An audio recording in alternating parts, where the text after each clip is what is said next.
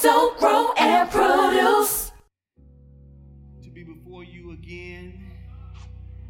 As I always say, I don't take it lightly. But as Sister Raven said this morning, I know I'm called. See, a problem is when you know you're called and you want to keep on running.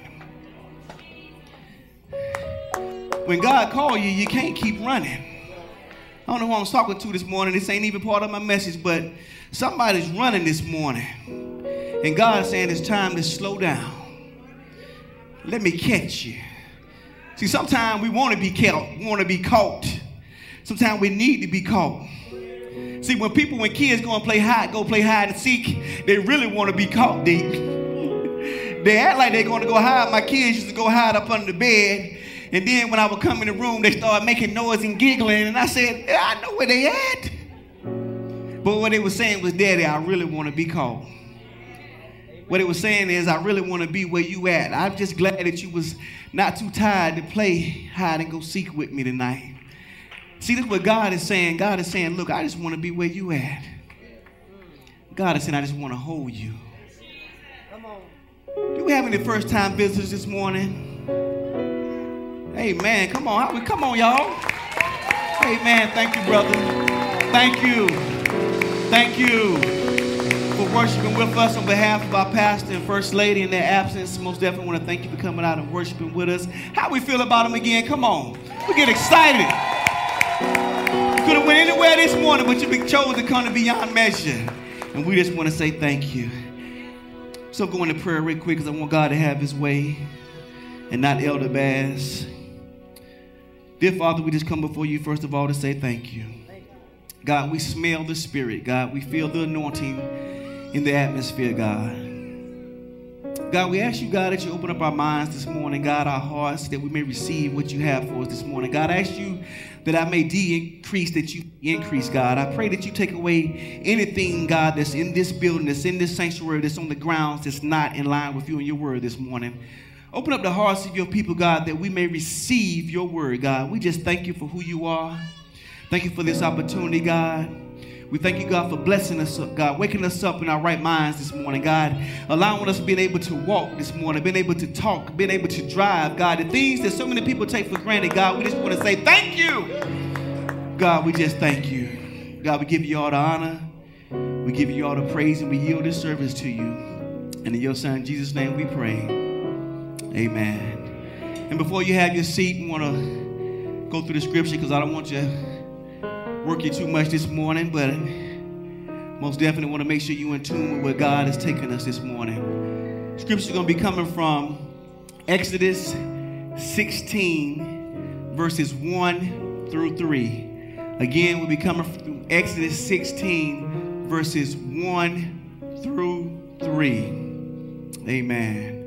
And the word of God reads as follows When they journeyed from Elim, the entire company of Israelites came to the desert of Sin, which is between Elim and Sinai, on the 15th day of the second month after the exodus from the land of Egypt.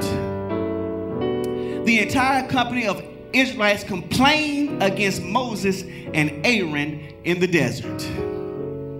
The Israelites said to them, If only we had died by the hand of the Lord in the land of Egypt when we sat by the pots of meat, when we ate bread to the fullness, for you have brought us out into this desert to kill us all with hunger. You may have a seat.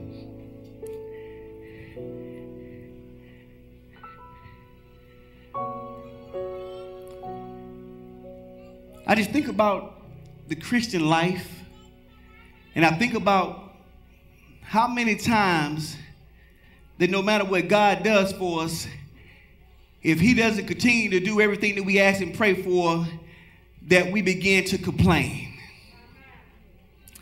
Even though God has blessed us and given us a reasonable portion of, a portion of health, strength, and our right minds, we have homes, we have clothes, we have food, we have cars to drive, we have significant others, our children. We have so many things to be thankful for, but somehow we find ourselves murmuring and complaining just as the Israelites did when God had delivered them from Egypt. Today, we have a message that is going to be nice and easy. It's going to be easy like Sunday morning. Oh, I ain't to do a whole lot of hooping and hollering today. We're to be easy like Sunday morning. But I want you to get it this morning because it's good. It's a little bit of a follow up from last week. Y'all know we ended last week saying that it was time to rest in God. And of course, I made it clear when I talk about rest, not talking about so much physical rest, but we're talking about a spiritual rest. But today, the title of my message is going to be a simple one, and it is Have Your Nest Become Too Cozy? Oh, I want you to go with me this morning. Have your nest become too cozy? Can y'all see that picture good? Man, that bald eagle looks mighty comfortable, don't it? The nest looks good. Everything is like he's got it set up just like he wanted. Everything is perfect. I, I, I, thank God for my wife who found this picture for me because she always tells me I get the wrong size pictures, but because I'm blessed with a better half, she takes care of me. I get amen. Amen. Hey, look, you ain't in this thing by yourself. Come on, everybody needs somebody. Amen. See, it appears that the Israelites had become too cozy in Egypt. So cozy that basically they forgot that God had delivered them from slavery. At this point in Exodus, they were no longer in Egypt. They had been delivered from Egypt. They were no longer under the rule of Pharaoh. They actually, God had used Moses to be the, the tool and the instrument to deliver them out of slavery. But we see here in Exodus 16, somehow, just, just as we do, they easily have forgotten what God has done for them in such the recent past. Even though they were not slaves anymore physically, they were still enslaved mentally. Oh, I need you to catch it this morning.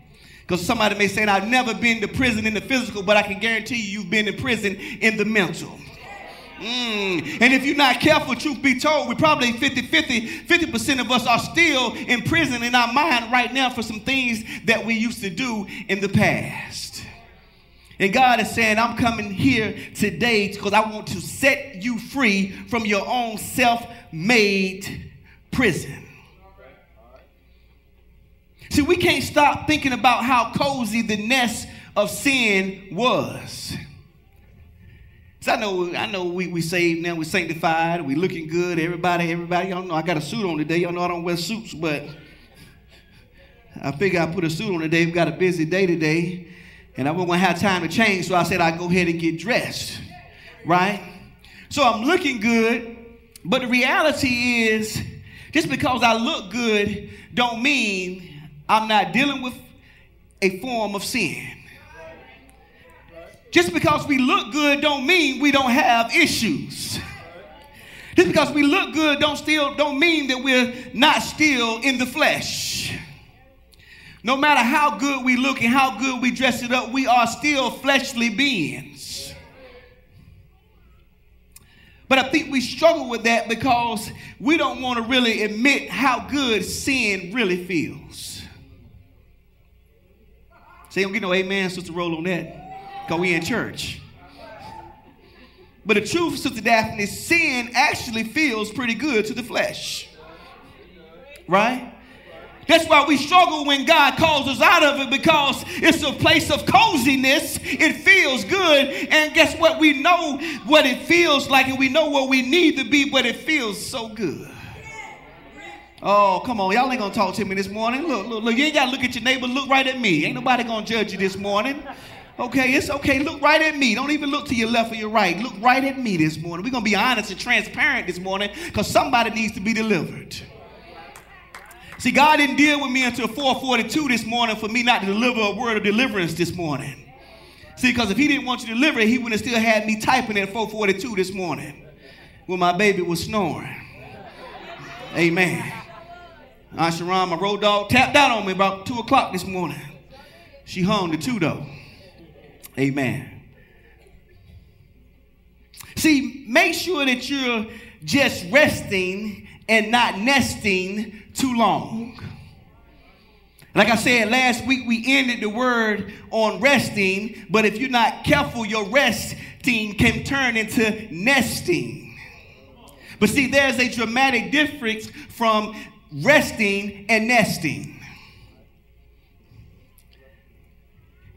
Sometimes we get into a place of nesting. See, we, we, we get real cozy and we want to snuggle up and we, you know, we want to feel that blanket on us. And guess what? We want to feel those arms around us. We want to feel those legs. We want to feel those toes wiggling. Come on, somebody.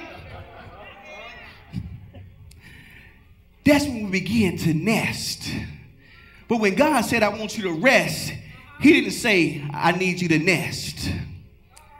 See, a nest is somewhere that an animal resides for safety and comfort. A nest can be in a tree or it can be in the ground. Eagle's nest, bird's nest, wasp's nest, bee's nest, raccoon's nest, squirrel's nest, all these animals nest. But today, we're going to focus on the bald eagle. I got a fascination with the bald eagle. I have been intrigued with the bald eagle ever since I got saved when I read about the bald eagle in the Word. Something about the bald eagle, something about how the mother eagle operates, something about the design, the structure, the way the family is set up. It fascinates me. And I wanted to share that with you this morning, and hopefully, maybe you'll be blessed how I've been blessed. See, an eagle's nest is called an aerie. When a mother eagle creates a nest for her eaglets, she does not intend for the eaglets to stay in the nest forever. When a mother eagle, eagle creates a nest for her eaglets, it is only a temporary place of habitat. She did not create that nest thinking that that eagle was going to be there until that baby was full grown. I need you to go with me. See, the mother eagle has a specific plan to increase the chances of her offspring's survival. See, the nest is not just a place for the eaglets to be comfortable, but it is a place that she can assure that that baby eaglet will be able to survive. Not she can't assure it 100%, but what she's able to do by creating this nest, she doesn't create the nest halfway the length of the tree, three quarters of the tree. She puts the nest at the very top of the tree. And if she can find a cliff that's in her habitat, she will put it up on a cliff because that increases the chance of the baby eaglets not being eaten or devoured by a predator. So what I'm saying is, she has a specific plan and purpose and design when she is thinking about where and how she is going to create this nest.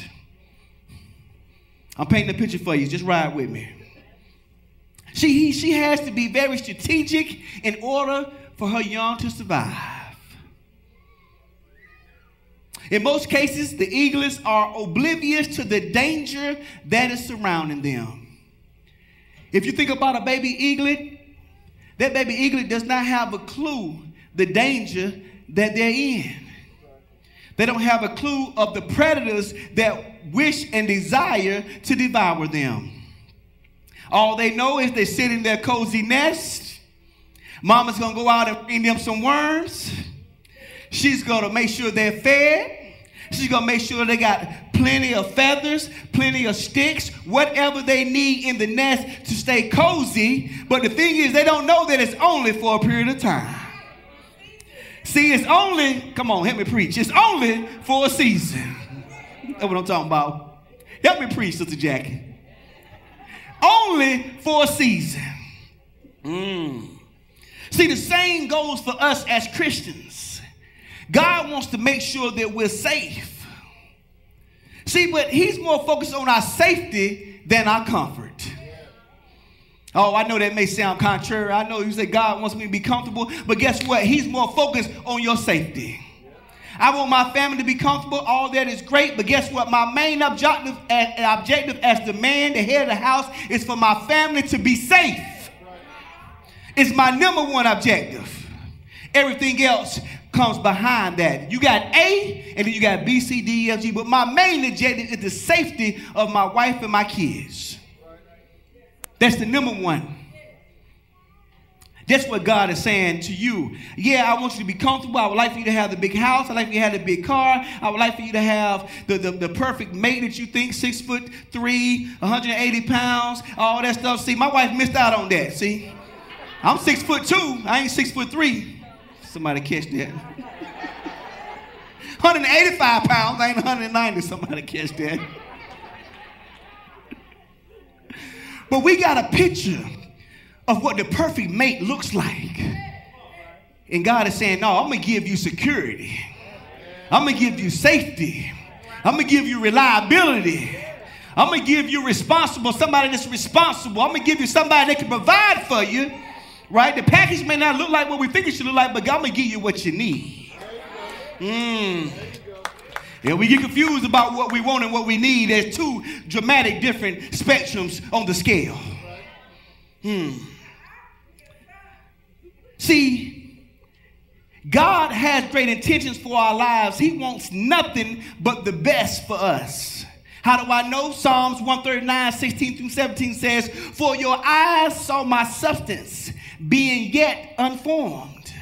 And in your book they were all written the days fashioned for me.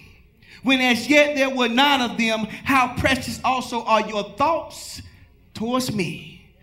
Oh God, how great is the sum of them all. See, this is the word. See, God has to be very strategic in order to maneuver us from the attacks of the enemy. The enemy is looking to take us out. There's no in between. We're still standing, we're still fighting. His sole goal is to take us out. Exodus 14 14 says, The Lord will fight for you. You need only to be still. See, you ain't got to go and try to fight the battle for yourself. The battle is already won. God saying, just be still. But that's hard for us. We struggle with being still. We struggle with being silent. We struggle with listening to God's still voice. Our very own survival depends on God's, God's strategic moves for our lives. Just like the eagles, many of us are oblivious to the dangers that surround us. How many times have you noticed the danger with somebody in your life? If it's your kids, your wife, your brother, your cousin, somebody, you see the danger, but for some reason they don't see the danger. Sometimes when you're in the forest, it's hard to see the trees because there's too many of them. But what God is saying is listen, I see the danger. Psalms 59 3 says, For behold, they that have set an ambush up for my life, fierce men launch an attack against me, not for my transgression, for not for my sin, O Lord. Well, David is saying, I don't know why they're attacking me. I know you're saying, well, I don't know why they're talking about me. I don't know why they're posting this about me. I don't know why they mean mugging me. They don't have to have a reason. It's the enemy. It's not always the person, it's the enemy in the person.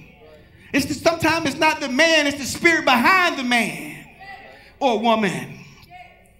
Psalms 27 2 says, When the wicked advance against me to devour me, that word devour has power.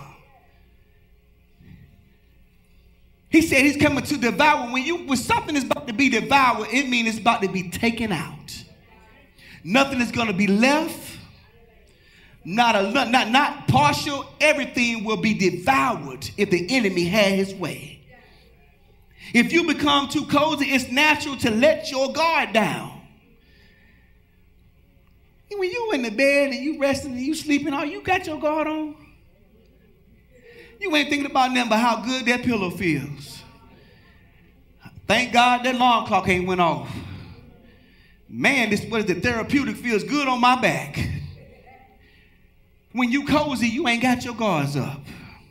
Last week we talked about resting in God, but it doesn't mean come off of your post. You can rest but still be on your post. You can rest and still have your eye out for the enemy. You can rest and still have one eye open while you're sleeping, somebody. The watchman has to always be on post. Everyone can't be sleeping at the same time. Somebody has to be awake. Can you imagine if we all were asleep, all got nice and cozy here at the church, if everybody went on sabbatical? If everybody would sleep? If everybody was so cozy that guess what? I'm just so cozy. I don't want to go to Bible study. I don't feel like going to church. I don't feel like hearing pastor. I don't feel like I don't feel like working on hospitality. Guess what? I'm, I'm cozy this morning. I don't feel like singing this morning. What if Sister Daphne said the bed feels so cozy? I don't want to get up this morning. We wouldn't have been blessed. Think about it. I guarantee you she didn't feel like getting up this morning, but guess what? God used her. Let me tell you, I don't feel like being up here now. I'm tired.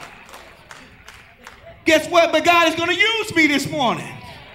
I believe in being transparent. My body is tired. I did not sleep at all last night. I lay down at 4:42, got a text at 4:44. I rocked and rolled all the way to 6:30 when the alarm clock went off. But guess what? I got a purpose. I got a call. It's not about me. It's about what God has called me to do. I know that God is going to let me rest when I get home, but guess what? I got a purpose, and assignment right now. See, there's four signs that your Christianity has become a little bit too comfortable. As mature Christians, we should be afraid of becoming too comfortable. Number one, your friends and coworkers are surprised to learn that you are a Christian. Oh, Come on, somebody. They get in the car you to go get lunch, and you playing Donnie McClurkin. They looking at you like, why are you playing Donnie McClurkin? You know what they saying? I didn't know you was a Christian. Girl, the way you cussed out your boss last week, I didn't know you was a Christian. Really? You? You a Christian? Oh my God. That's what they saying. That means you're a little bit too comfortable with your Christianity. A sure sign your faith is too comfortable if nothing in your life is set apart as you are a Jesus follower. A comfortable Christian is the one who easily blends in, looking and talking and acting like everybody else. If you look like everybody else, if you go to work and, and, and you do everything everybody else do, you talk like everybody else, you gossip like everybody else, you're doing everything that everybody else doing, there's an issue. You are not like everybody else. We are a chosen people. We are set apart.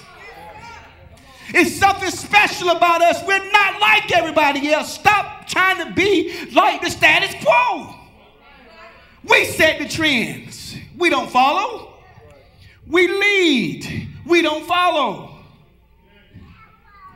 I'm gonna see, can I remember it? I put a quote on the on the board at the school the day is don't always follow behind somebody at somebody else's path.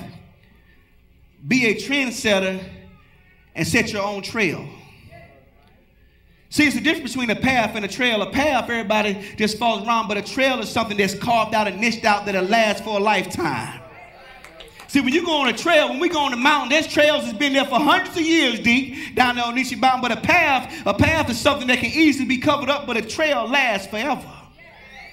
You need to leave a trail in your Christianity, not just a little path. Number two, you never think about or remember the Sunday sermon on Monday. Ooh, somebody. I know that stepping on somebody's toes. I'm sorry. It's happened to me. Somebody asked me, asked me Monday, what, what the pastor preach about? Uh, it was a good word. The praise scene, boy, boy, they, boy, bro, boy, boy, you ain't did this thing. Well, bro, man, but what did pastor preach about? Oh, it was good. I've been there, right? But what that reminds me, boy, you need to tighten up because you was in service, but guess what? You wasn't there mentally, right? But you was there physically. Your body was there, but you was unattached to what was going on. See, if certain sermons at your church are so forgettable for you, or you're so disengaged that you really recall them at the church, that's an issue. If the pastor can preach and all you're thinking about is, man, I'm ready to go to Texas House to get them honey butter, uh, what's them things, honey butter, what, what, my son at? Them rolls. He called them that yummy bread. Y'all come on, y'all know, come on, y'all know what that yummy bread is. And if it ain't even praise him, ain't even down, and you thinking about that yummy bread, we got an issue. At least wait the pastor come to his first last closing before you start talking about yummy bread. Pastor, you'll catch that. look, look, get a man at least his first first closing. Amen. Biblical preaching shouldn't leave us unchallenged or unchanged. We don't come to church not to be challenged. I love a good challenge. I know I need to be changed. I know my mind need to be renewed. I know I, am not where I need to be, right? We have to, I, I need to be challenged daily. I don't want to be around people that don't challenge me. I don't want to be the smartest person in the room all the time. It's okay every once in a while, but not all the time. Man, if I look, it, it, look, it's taxing if you're the smartest person all the time. Somebody got to always come to you. Guess what? You never get a break. You never get any rest because you're the smartest person in the room. Look, man, I need a break. I need some time off. Right? Well, pastors bless him and his wife need look. Guess what? He, he like they talked about this morning, had to train some people up so that he can get a break. He can't preach every Sunday, then that's why he won't be able to get a, a break. Won't be able to rest. You can't take off, Pastor, but you can rest a little bit. Hebrews 4:12, this is the word. The word of God is saying living, the word of God is a living and active, sharper than any two-edged sword, piercing to the division of soul, of spirit, of joints, and of marrow, and discerning the thoughts and intentions of the heart. The word should convict you. It should convict me. When pastor's preaching over that Sunday, even though I'm an assistant pastor, guess what? I get convicted. The word is doing what it should do. I live in the same world you live in. I see the same things you see. I had the same temptations that you have. I gotta have the word. I got I gotta be taught. I gotta be cleansed. I, I need to be purged. I, I need some praise and worship. I need something to get my mind and keep my mind where I need to be. Because the world will take you to a place, and before you know it, you don't know how you got there. Man, how did I get here? Man, where am I at? People wake up the next morning, where am I at? How did I get here? That's what the world will do to you. It'll drug you, it'll put something in your drink before you know it, you're somewhere you never thought you would be. Or you back somewhere you never thought you would go back to. That's even worse. Going back to a place God has already delivered us from. Number three, no one at your church ever annoys you. This is for somebody. I thought this was good when I got when I got to pinning this down. I said, "Oh, this is for me. This is for everybody in here." No one at your church ever annoys you. That means you are too comfortable. I know that may not sound right, but that is true. If nobody here ever gets on your nerve, that means you're a little bit too comfortable. That means you ain't working for the kingdom. That means you ain't been working on no events. That means you, you, you ain't assisting nobody. You ain't serving nobody. You, you, you, that means you ain't doing nothing but coming in, getting the word, and be telling out of here. And that's fine. But guess what? Even then, you're going to be annoyed. Even then, you're going to be annoyed. If you go to church with people who are always easy to talk to, always fun to be around, closely aligned with your opinions, your tastes, your preferences, your Christianity, it's too comfortable. If everybody's always agreeing with you, that's an issue. You in church and every idea you that you throw up, you think the pastor's supposed to run with it. You think that whoever's over that ministry is supposed to run with it. Well, I gave my idea. They supposed to run with it. No. It's something that's going to be considered. It's something that's going to be prayed on. Right? Something that be maybe brought before the board. But guess what? Everything is done in decency and in order. One of the glorious things about the gospel is that it creates a new community out of desperate individuals. Anybody here ever been desperate? Come on. That in many cases would not otherwise choose to spend time together. You ain't got to look around, but I guarantee you, it ain't too many people you can count on your hands that you spend time with outside of Sunday morning. And it's not necessarily a bad thing, but it's a reality. We're a bunch of misfits that are brought together on Sunday morning to worship and praise God and to be taught how to live. That's what we are. We're a bunch of misfits. And guess what? Misfits annoy each other. You can't put a bunch of misfits together and think that everything is going to be smooth. Come on, you can't, you can't put a bunch of know-it-alls together and think that everything is going to be all right, mama. Ain't gonna be no no no no confusion, uh, no discord. That ain't how it's made. It's not how it's set up. But God, I'm gonna bring you all together. Put you up under one, up under one roof, up under one voice, up under one leader. And guess what? I'm gonna allow you to build that wall. You don't know how you're going to do it. We all talk in different languages, but guess what? We're going to accomplish the goal that God has set out for this ministry. You might be building on one side of the building, and I'm building on the other side of the building, but guess what? The building is going to get built. We ain't got to work hand in hand to build a building. I tell people to say, Well, I don't like so and so, so what? And look, you can go here work on the other side. I need you out here to work this yard sale. I don't care who you don't like, I need you to take this money. I need you to feed these hot dogs. I need you to fry this fish. I don't care what kind of issue you got with brother so and so, so and so. I need you to fold these clothes. We got stuff that need to come out the back. I don't care what issue you got. It's kingdom work. Your personal issue don't matter to me. We here to do kingdom work. Everybody get focused. I don't want to be no, no, no. Look, whatever. Good. What, what is it? A five B, whatever. Get look, keep ten feet apart from. Them. I don't care. We here to do kingdom work. We here to make an impact. We here to change lives. Don't allow your personal feelings to stop God's ministry. Number four, you never feel challenged, only affirmed. Mm. If your Christian faith never confronts your self made idols or challenges your sinful habits, that's an issue. I didn't say you're going to hell. I just said we all have sinful thoughts or sinful habits that we are participating in or have participated in or will be participating in. Ain't a lot of amens, but it's true. Right? If you look too long, that's a sin. If you think about what it looked like without those pants on, that's a sin. Come on, somebody. If you hope he can jump in like rock can jump in and make the pecs up, that's a sin. You want to go to the movies because so and so is in the movies and you sitting there lusting, that's a sin. For those folks who think they don't sin. Right? For those, we know some of us got it all together and we know we don't have no issues. I'm, I'm cool with that. Guess what? But I'm just going to remind you, we all are flesh. Healthy faith doesn't just celebrate you as you are, but relentlessly molds and refines you into the likeness of Christ. Healthy faith will refine you.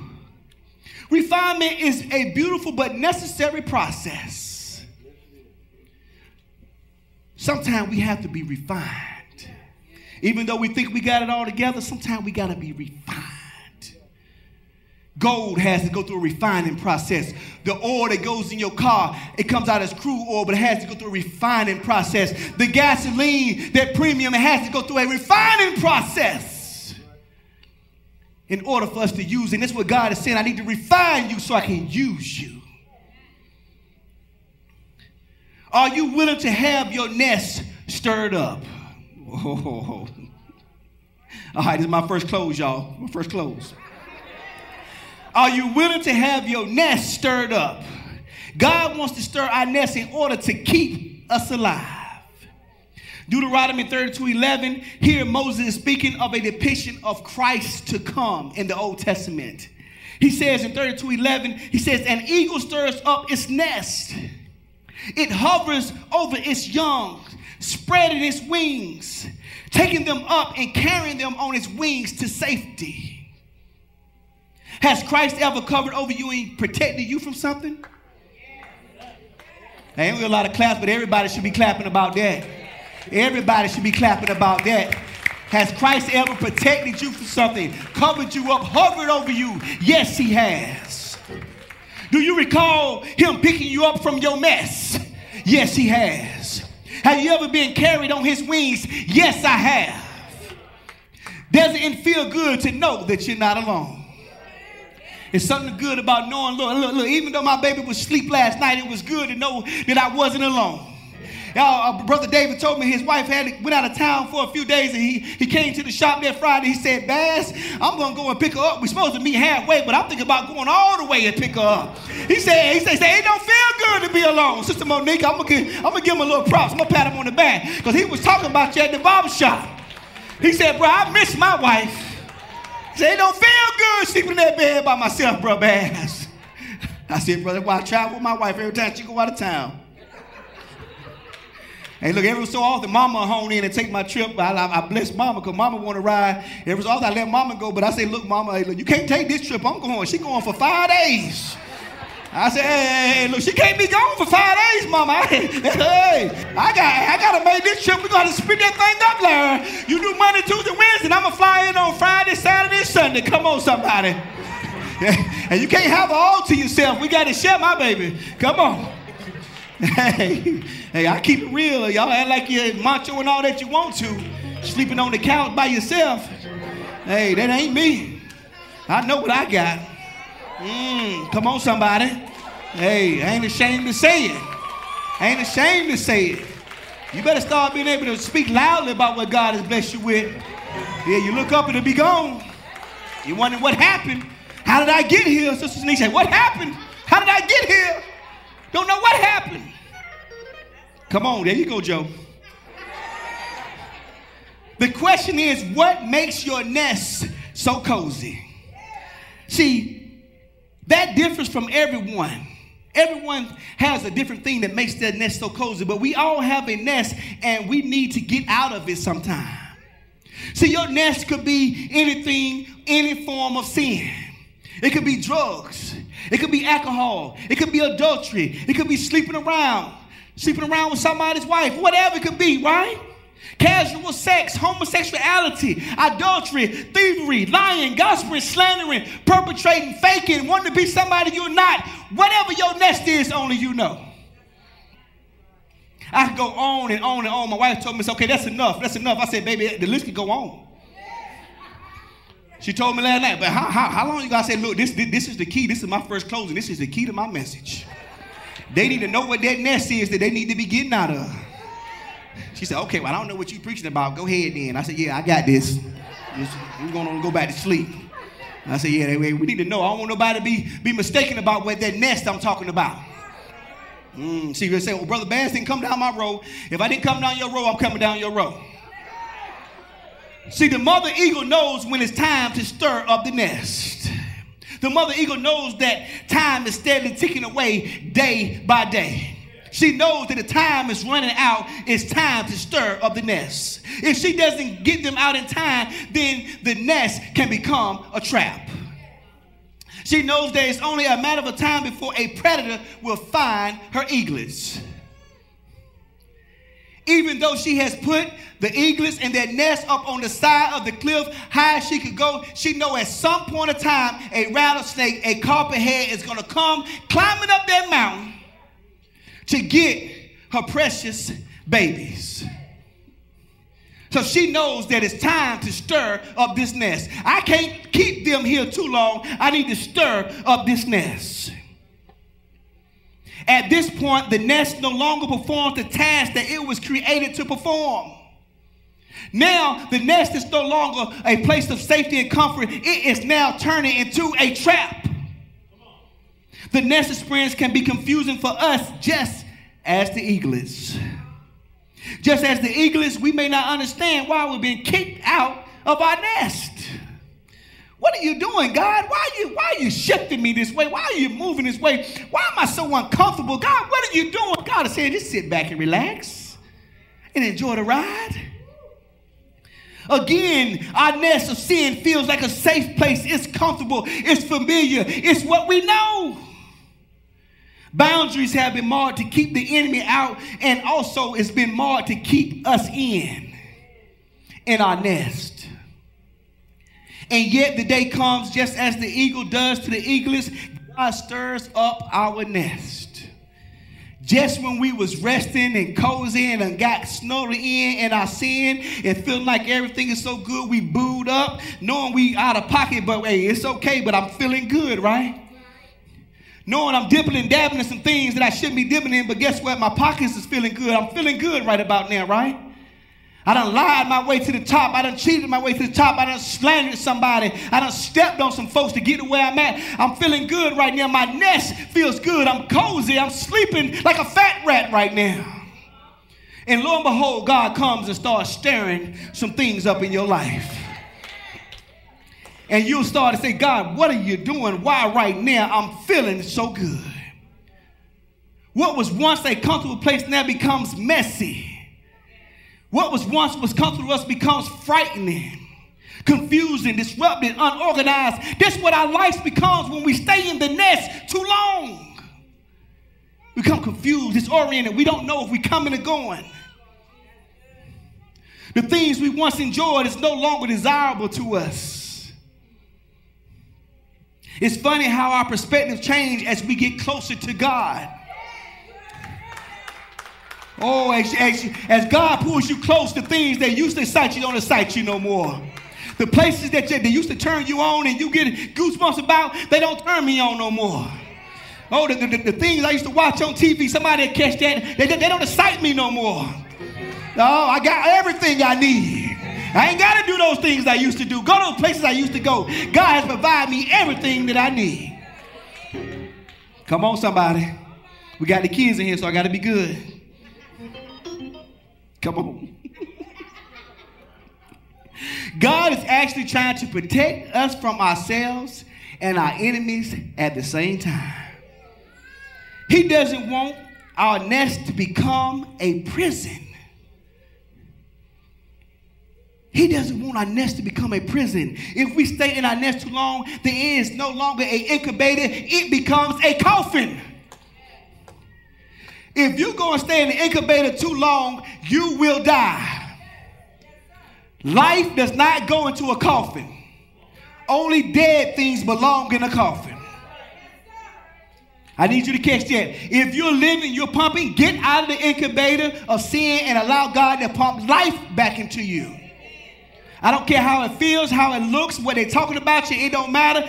God is able to pump life back into the dead bones. Just as the mother eagle knows that the eaglet was not created to stay in the nest, but rather to soar to amazing heights and explore the world. God knows we wasn't designed to stay in the nest forever. Do you think that God didn't know that you were going to be in the nest when he created you? That he didn't know the thoughts and the things that we was going to do and the decisions that we was going to make? God knew it when he created us. Rather, we were created to soar just like the eagle. Isaiah, Isaiah 40, 31 says, But those who wait on the Lord shall renew their strength. They shall mount up with, eat with wings like eagles. They shall run and not be weary. They shall walk and not faint. His plans for us will blow our mind. He can't give it to us all at one time. He has plans for you that if he gave it to you, you would not know what to do with it. I got to give you a little piece, a little bit at a time. You take a kindergarten, you can't give a kindergarten algebra, it'll blow their minds. Even though the teacher knows one day they'll be doing algebra with no problem, geometry with no problem. But in first grade, they're gonna learn how to count, they're gonna learn how to add and subtract. His plans for us blow our mind. Jeremiah 29 11, Sister Raven said this morning, For I know the plans I have for you, declares the Lord. Plans to profit you and not to harm you, plans to give you hope and a future. The beautiful thing about God is when He kicks us out of the nest, He exposes us to a whole new world that we never knew existed. A world of no mores. So many times we get caught up with the with life and all the things God will expose us if we get out of the nest. We allow Him to stir the nest up and kick us out. He will, ex- he will introduce us to a world of no mores. No more pain and no more heartache. No more suffering. 1 Peter 5:10 says, And the God of all grace, who called you to his eternal glory in Christ, after you have suffered for a little while, will himself restore you and make you strong, firm, and steadfast. Only for a little while. No more pain, no more suffering. He's a God of no more letdowns, no more disappointments. Psalms 30, 11, 12 says, You turn my wailing into dancing. You remove my sackcloth and clothe me with joy, that my heart may sing your praises and not be silent. Lord my God, I will praise you forever. Oh, guess what? I'm, I'm coming down your road. He's the God of no more sleepless nights and no more thoughts of suicide. Psalms 35 says, For his anger lasts only for a moment, but his favor lasts for a lifetime. Weeping may endure for a night, but joy comes in the morning. Oh, I, did, I didn't get you yet. Let me get you. No more stress and no more anxiety attacks. First Peter 5, 6, and 7 says, Humble yourselves, therefore, under the mighty hand of God, so that the proper time he may exalt you, casting all your anxieties on him because he cares for you. I missed somebody over here. Let me get you right quick. He says, No more sickness or disease. Oh, Jeremiah 17, 14 says, Heal me, O Lord and I shall be healed. He says, Save me, and I shall be saved. For you are my praise. Oh, he said, By his stripes we are healed. We're covered by the blood. No more sickness and no more disease. Oh, somebody over here said I didn't get you. I'm coming your way. No more arguing and fighting. No more striking back. Guess what? I, look, look, look, look, I ain't, I ain't got to strike back. I ain't got to argue. Guess what? God does my arguing. Come on. Philippians 4 7 says, And the peace of God, which surpasses all understanding, will regard your hearts and minds through Christ Jesus. And look, hey, look, if your partner want to argue, look, not today. He said, I'm about to operate in peace. I don't want to argue today. I don't want to fight today. I don't got to come back today. Yeah, baby, you're right. It's okay. I'll wash the dishes. I'll pull up the stool. I'll empty the trash. I'll put gas in the car. I don't want to fight. I want peace. Hey, sometimes it's time to get peace. No more fighting. No more strife. And right here in the middle, I heard you, Brother Terry, because I know you're a business owner. I got you. No more lacking poverty. No more paycheck to paycheck. Not saying that's you, but you're a business owner. I know how it is. Proverbs 10 22 says, The blessing of the Lord make a person rich, and he adds sorrow, no sorrow with it. God says, I'm a God of no more. If you're willing to get out of that nest, no more pain. No more stress. No more anxiety attacks. No more thoughts of suicide. No more arguing in the house. No more fighting over frivolous, frivolous issues that mean virtually nothing. No more lack. No more poverty. God is saying, just get out the nest.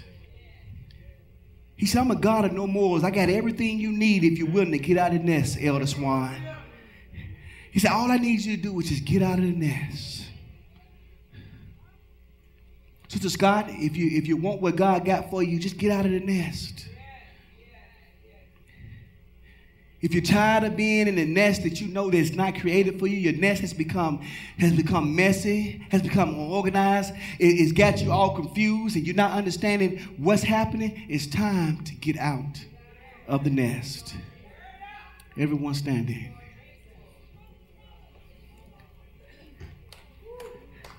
I know. I know. I know everything ain't what it seems. Know. You got all the weight on your shoulders. You're trying to figure it out on the fly. Kids looking up to you, your wife, some cases the husband looking up to you. Sometimes you don't even know how you're going to get to work. Already on a spare, and that's leaking. God is saying, you don't have to deal with it no more. God is saying, if you're willing to just become uncomfortable, God is saying, just trust me. I know it's hard. I, I know trust is something that, that we struggle with as a people. But God is saying, just trust me. I, he said, I guarantee.